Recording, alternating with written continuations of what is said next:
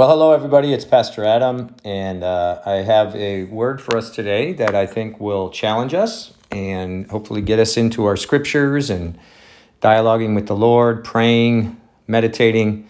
So let's just begin by acknowledging the Lord. Father, we thank you for this day. We thank you for this opportunity, once again, to look at your word, and we ask for guidance, clarity, the light bulb to go off, get any confusion out of our minds, and we just thank you, Father, for this opportunity and ask for your blessing over this in the mighty and matchless name of Jesus. Amen.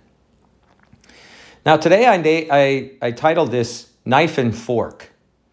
I think you'll see why when we get into this, but it's really about eating, and particularly eating meat, the meat of the Word. And, this has been something I wrestled with for years, and I'm pretty confident a lot of you have as well. And it's this particular passage in Scripture that many, I honestly haven't heard much from the pulpit on this over the last 3-4 decades. Maybe there probably is, but I just don't hear it that often. But here we go. It's in the book of Hebrews. Follow along. It's in Hebrews chapter 5, starting with verse 11, and it's going to go through Hebrews 6, verse 2. Of whom we have much to say and hard to explain, since you have become dull of hearing. For though by this time you ought to be teachers, you need someone to teach you again the first principles of the oracles of God, and you have come to need milk and not solid food. For everyone who partakes only of milk is unskilled in the word of righteousness, for he is a babe. But solid food belongs to those who are full age, that is, those who by reason of use have their senses exercised to discern both good and evil. Therefore, leaving the discussion of the elementary principles of Christ, let us go on to perfection, not laying again the foundation of repentance from dead works and of faith toward God, of the doctrine of baptisms, of laying on of hands, of resurrection of the dead, and of eternal judgment. Okay, I've got to ask this. Is there anything in that passage, in that scripture, I'm sure you've heard it before, but if it's not, if this is the first time, is there anything in there that concerns you? Because for me, this one was one of those discourses of scripture that I had to always circle and have to come back around to because it is a head scratcher. And I imagine it concerns you too. Let's read the particulars that I'm talking about here in Hebrews chapter 6, verses 1 and 2 again. Here it is. Therefore, leaving the discussion of the elementary principles of Christ, let us go on to perfection, not laying again the foundation of repentance from dead works and of faith toward God, of the doctrine of baptisms, of laying on of hands, of resurrection of the dead, and of eternal judgment. Okay. So, reading that again, could it be possible that there may very well be some things that have been done and we are doing for our whole lives in and around, the churches, our church time, and in and around Christianity that are exactly what this scripture is talking about, calling them elementary? And if so, if those things that are going on in the churches, and our Christianity is still elementary, would that concern you? Or at the very least, would you be curious as to what this is talking about and what this means? Well, I can just speak for myself here. I can't speak for anybody else, but what has been eaten at me for some time is this. From what I read here, and that from and then from my personal experience in life and what I've witnessed just from people, like the relationships, being a pastor, for all those years. And this is not something I take great joy in or, gosh, I'm even excited about in saying this, but it's something because I care, because I love people, this needs to be said.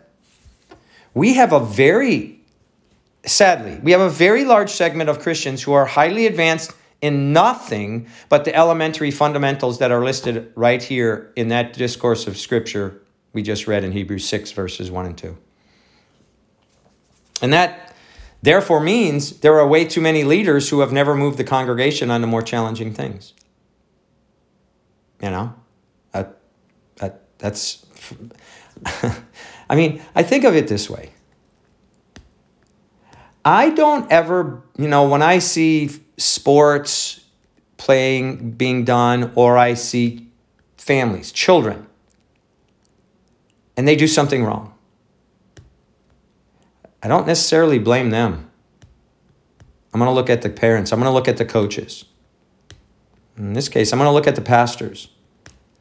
I go, what are you feeding them? What are you feeding these people? And I also have too much experience with actually challenging people, challenging congregations, and then having some in that congregation depart the fellowship because it was too hard or not laced with enough sugar for them. And I use that term sugar from an actual conversation someone had with me, one of the congregation years ago. It came to me, wanted to meet with me, a husband. He was a father of triplets. He was about my age. It was his second marriage. He had older children, but he had three kids, triplets that were like 10 or 11 at the time. Very nice family, and he wanted to come and visit with me and talk to me about some things he had heard from me. And he came to encourage me not to be so challenging to the people, but rather to give the medicine, he called it, bring your medicine with a spoonful of sugar. That's the exact words he used from the Mary Poppins. Spoonful of sugar makes the medicine go down. You know, I looked at him and we agreed to disagree. He loved what he had been hearing. He just thought it was too harsh, too challenging, too blunt. And so, you know, I'm just saying, I think a lot of times, in other words, what I'm really trying to get at is I think we encourage continued consumption of baby food in our churches. And I think the people only want baby food and sugar. You know, with the abundance of study and reading theology books, podcasts, conferences, I think we've created an illusion of maturity without the substance of maturity. So let me... Well, that's my little rant. But let me back this up a bit and explain why I'm saying this, because maybe it's not clear. And I ask you to pay attention to the real possibility here for an offense to jump in from what I'm going to be saying. I'm asking you to please have an open mind and heart about what you're going to hear. Now, many of us, many who have read their Bibles, are familiar with the author of Hebrews rebuking the audience for their spiritual immaturity. You know, in this little discourse at the end of chapter 5, beginning of chapter 6, he mentions the reliance on milk and their inability to digest meat. I remember a comment or something from one of the books from when I was pursuing my theology degree that addressed this very group of scripture. And it's this line that stuck with me then. It's probably that first time I really started to get challenged on this. This is what I heard. There is a vast difference between the childlike faith and a childish faith, and the two are often confused. Christians too often do not read up and do not live out what the fundamental elements of what being a Christian means. But worse than that is what seems to be the fact that those that do not read up on the fundamental elements of the Christian faith often stay right there, discussing and reading books and attending conferences on the very same foundational topics for the rest of their lives. In other words, you know, to step out and apply this maturing worldview to many people seems too radical, too controversial, too much of a sacrifice. And sometimes they'll even say this, it's too antisocial. The real conviction for us today, therefore, lies in exactly what this passage in the book of Hebrews considers to be milk. Well, let's read it again for the third time. Now, let's read this. Hebrews chapter 6, verses 1 and 2. This is the third time we're reading this.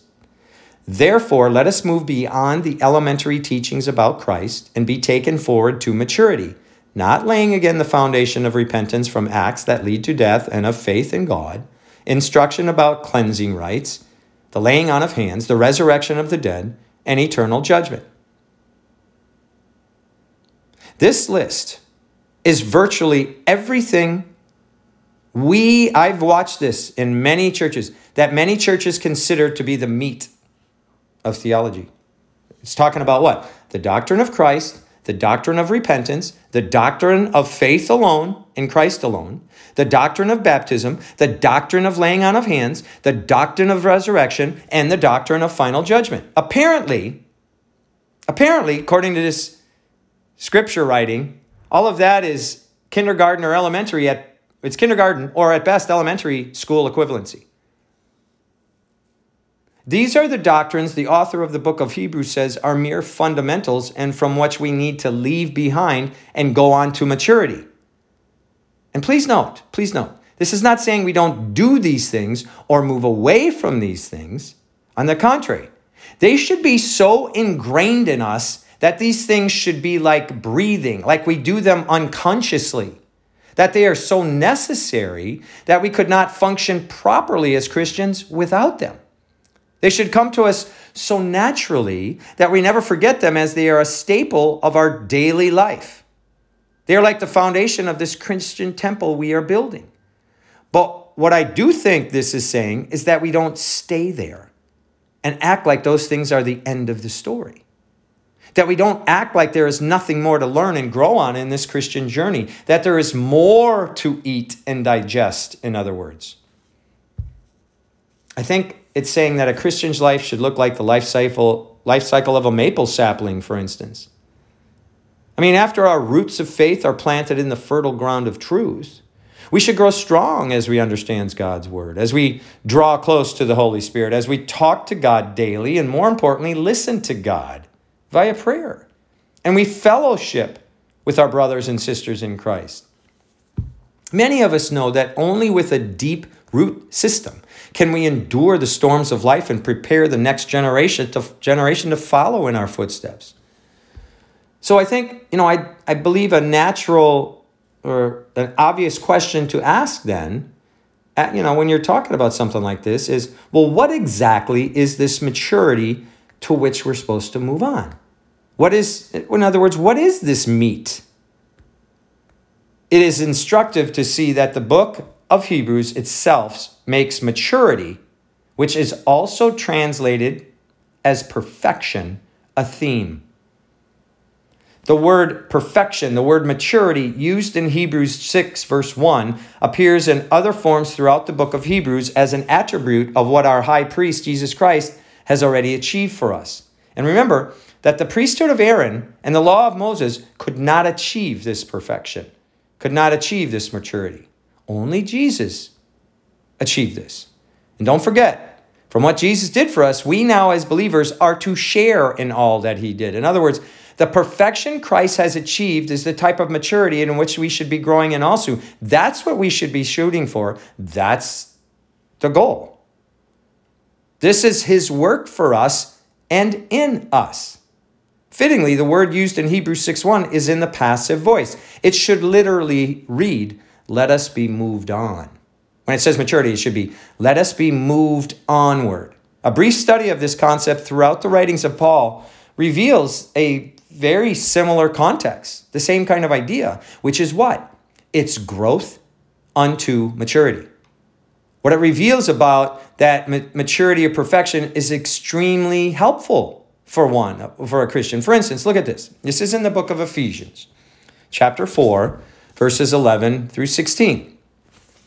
And he himself gave some to be apostles, some prophets, some evangelists, and some pastors and teachers, for the equipping of the saints for the work of the ministry, for the edifying of the body of Christ, till we all come to the unity of the faith and of the knowledge of the Son of God, to a perfect man, to the measure of the stature of the fullness of Christ, that we should no longer be children, tossed to and fro and carried about with every wind of doctrine, by the trickery of men, in the cunning craftiness of deceitful plotting, but speaking the truth in love, we may grow up in all things into him who is the head, Christ, from whom the whole body, joined and knit together by what every joint supplies, according to the effective working by which every part does its share, causes growth of the body for the edifying of itself in love.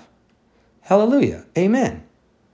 So a mature Christian, by this standard, will be one with full and sound doctrine for sure, but that's not all, folks. There's more to it.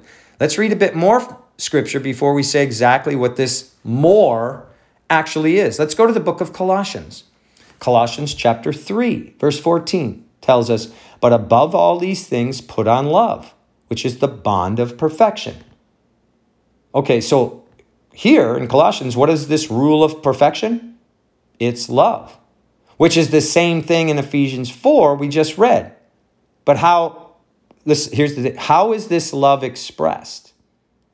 Both passages make it crystal clear that it's expressed through the work of the ministry, through self-control, self-improvement, conformity to God's law, good works, good relationships within family, business, good relationship in business with employees, and a good witness to unbelievers.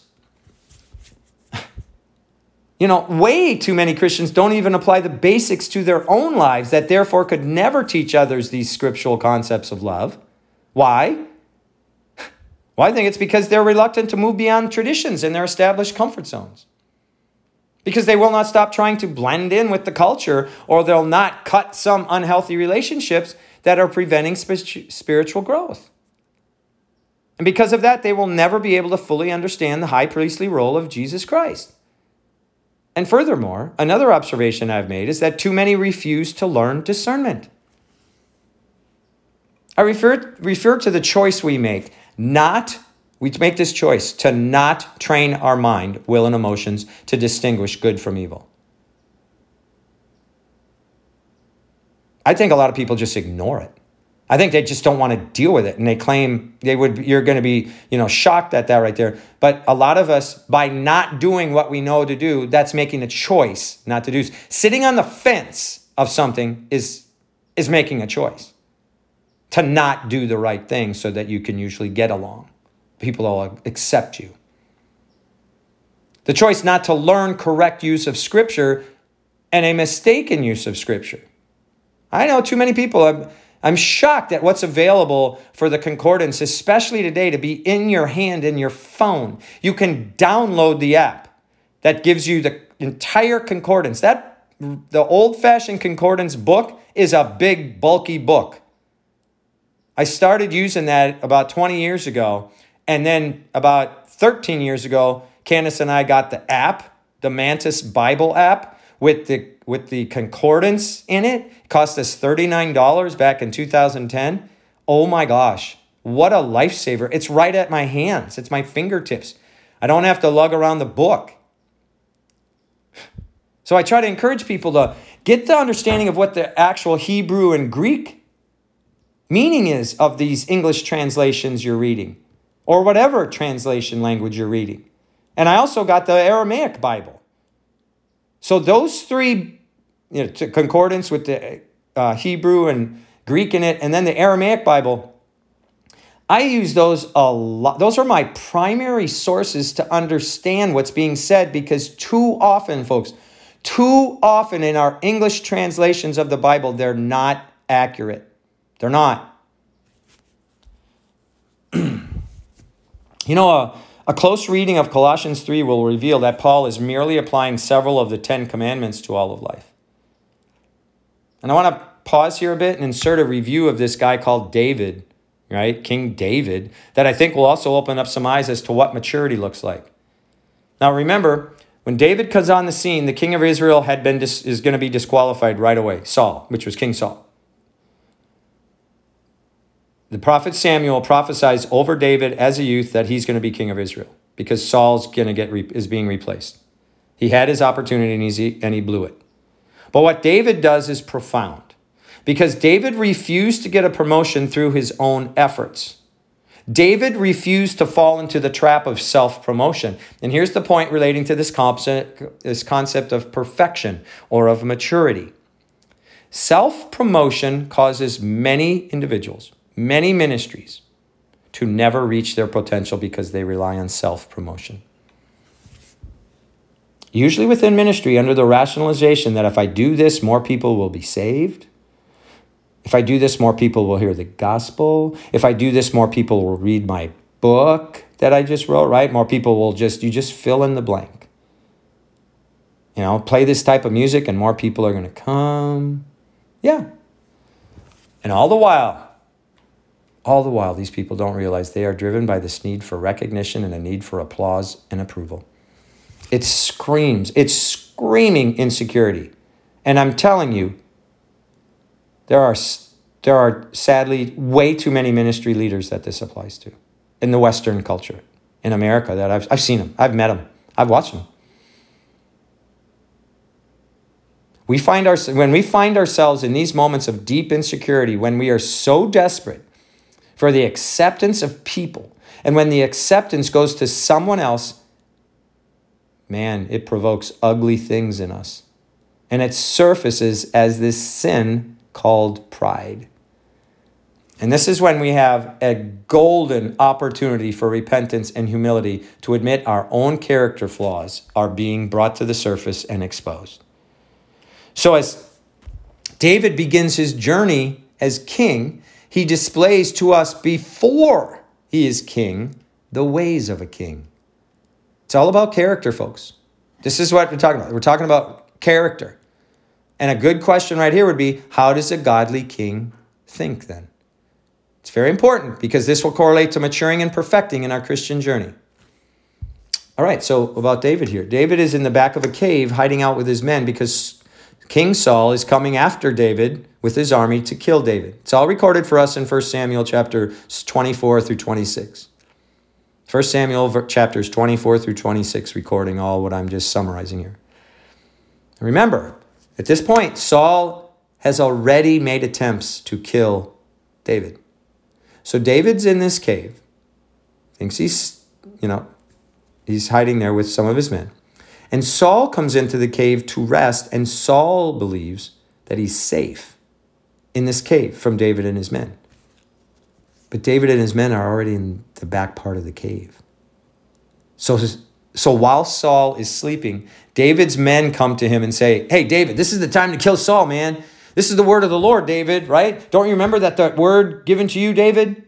God will turn your enemies over to your hand. You remember that, David? Well, here it is, David, and this is the divine setup, David. What are you waiting for?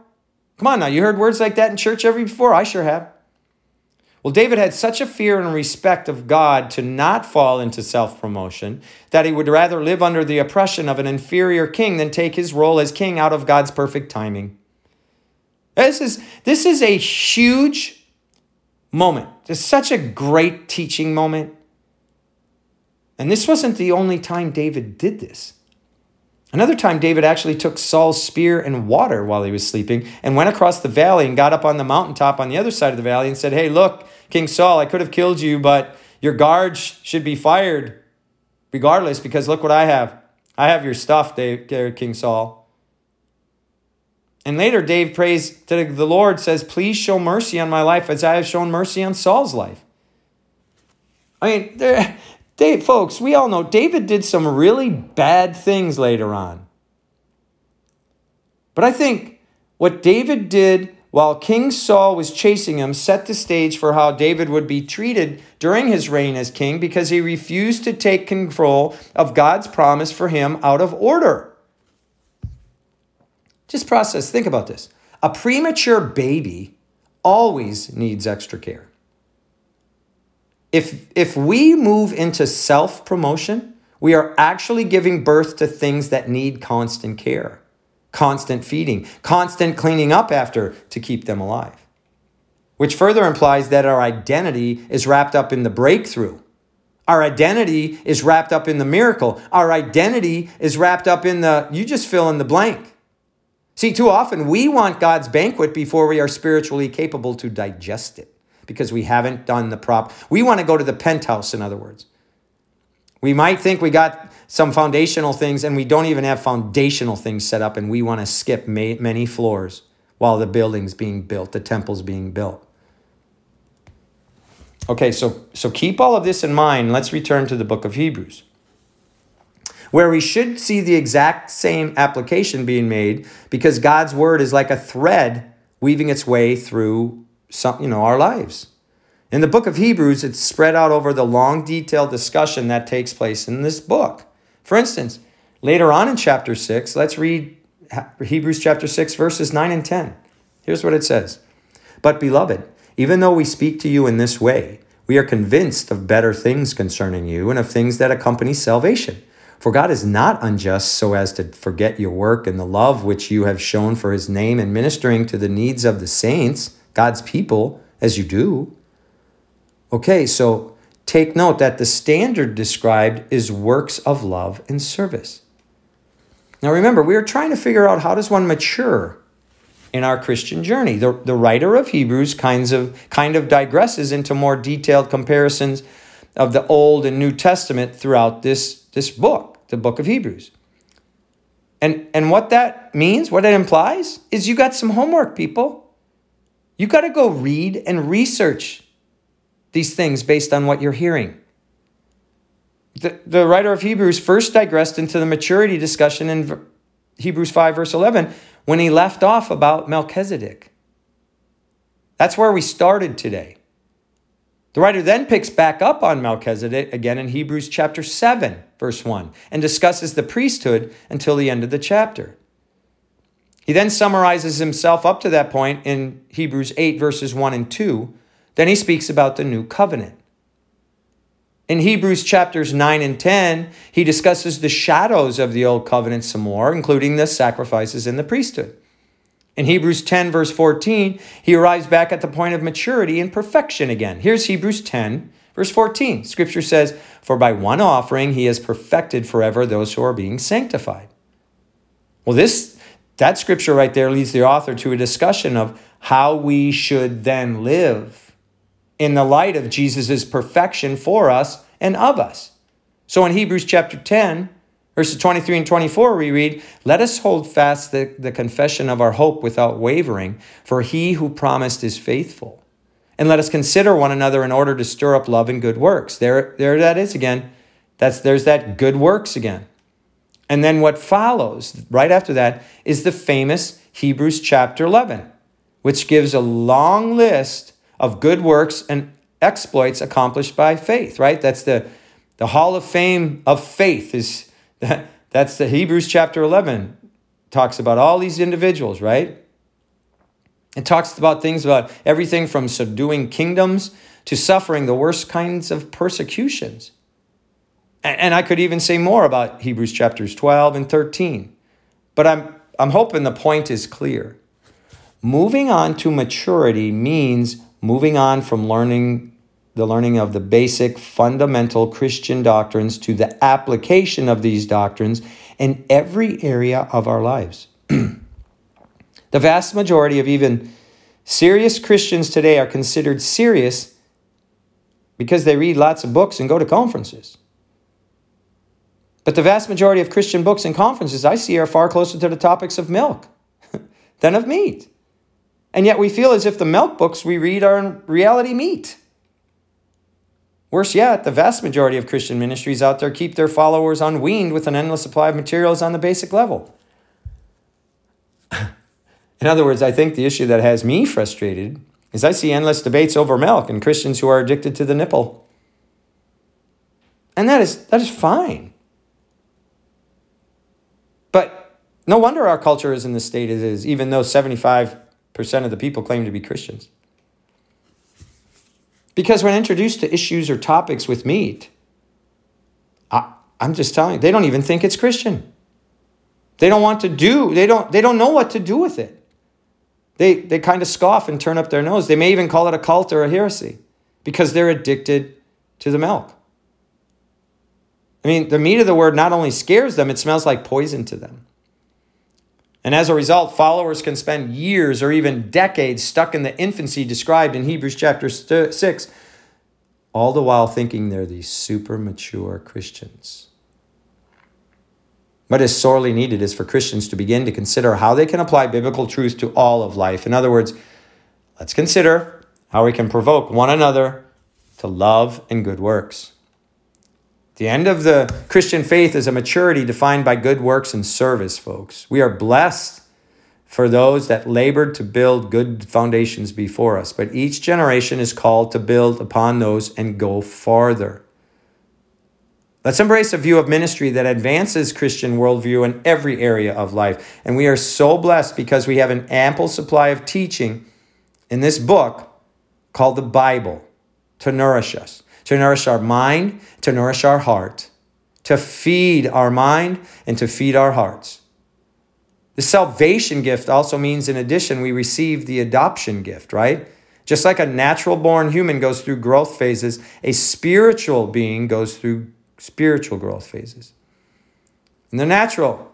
They are what? The baby, infant, child, elementary, teenager, and finally adult.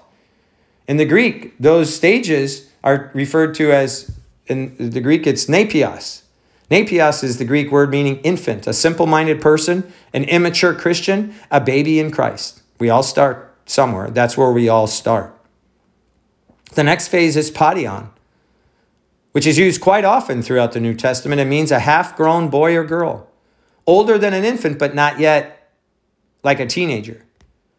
I'd say it's equivalent to elementary school-age kids. The next phase is called teknon. That's the teenager type of age. It's kind of like when we have a youth ministry, high school, middle school and high school. Finally, the last stage is called weos. That means adult or mature Christian.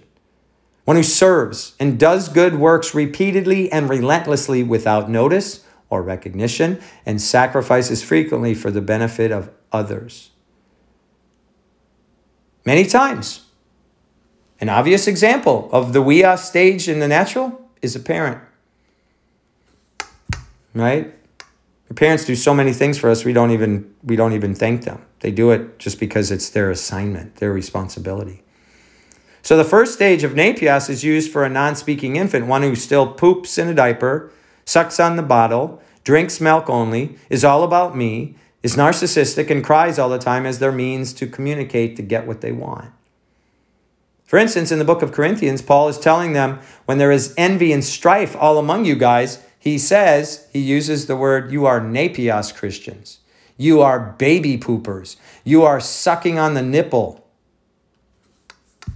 In our culture today, many a Christian changes church during this stage when they get told that.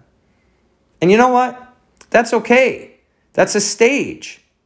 But don't stay in that napios stage, because we're supposed to be growing up spiritually. Next is the paedion stage, is when it displays a lack of our inward commitment, but our strong outward habits and character on display. Kids want the action. Kids want the fireworks, but often God's simple instructions are seen as dull, boring, and unexciting. And again, here's the deal. That's a growth phase. It's okay. So it's natural to spiritually grow to this phase, but also don't stay in that phase, but grow beyond this phase. And if you're noticing some things you're hearing here about yourself in these stages, then don't get upset when somebody tells you you don't know the meat of the word yet. Okay? That's all it's saying. You can't know trigonometry until you learn addition and things like that, or you don't get calculus until you can get the basics of algebra. You got to go through the phases, which leads to the next phase, right? The teknon stage, which is used many, many times throughout the New Testament. And if you're not sure you've ever been around a teknon age, my experience has shown me that the church is full of teknons as well. What I mean is you better ask them what they know, because they know everything. Many of them don't do anything but just talk as if they know everything. And finally, we have the final stage, which is the weos. That means adult or mature. It's when one fully understands they're standing before God as the adopted son or daughter to take over the father's business, because you're mature enough now. You've matured to the stage of constantly doing the father's business, regardless of how all those around you are functioning. They have matured to learning the word of God and the righteousness of God. They have been trained to know good versus bad. They know how to discern per God's standard, not man's, which is this thread woven throughout Scripture. Well, I hope this encouraged you today. I hope it gave you something to ponder, pray about, God bless you all. Until next time.